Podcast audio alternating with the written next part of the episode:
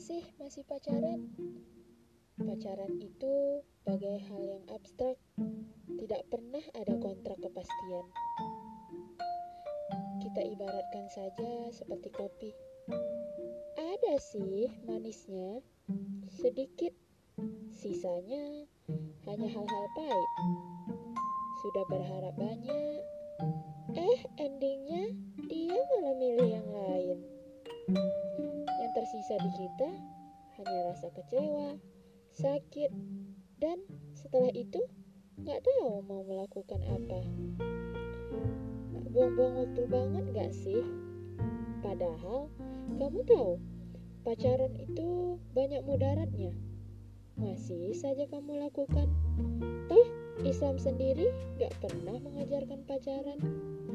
Kamu beruntung, semesta terlalu baik. Dia masih setia menunggu kamu.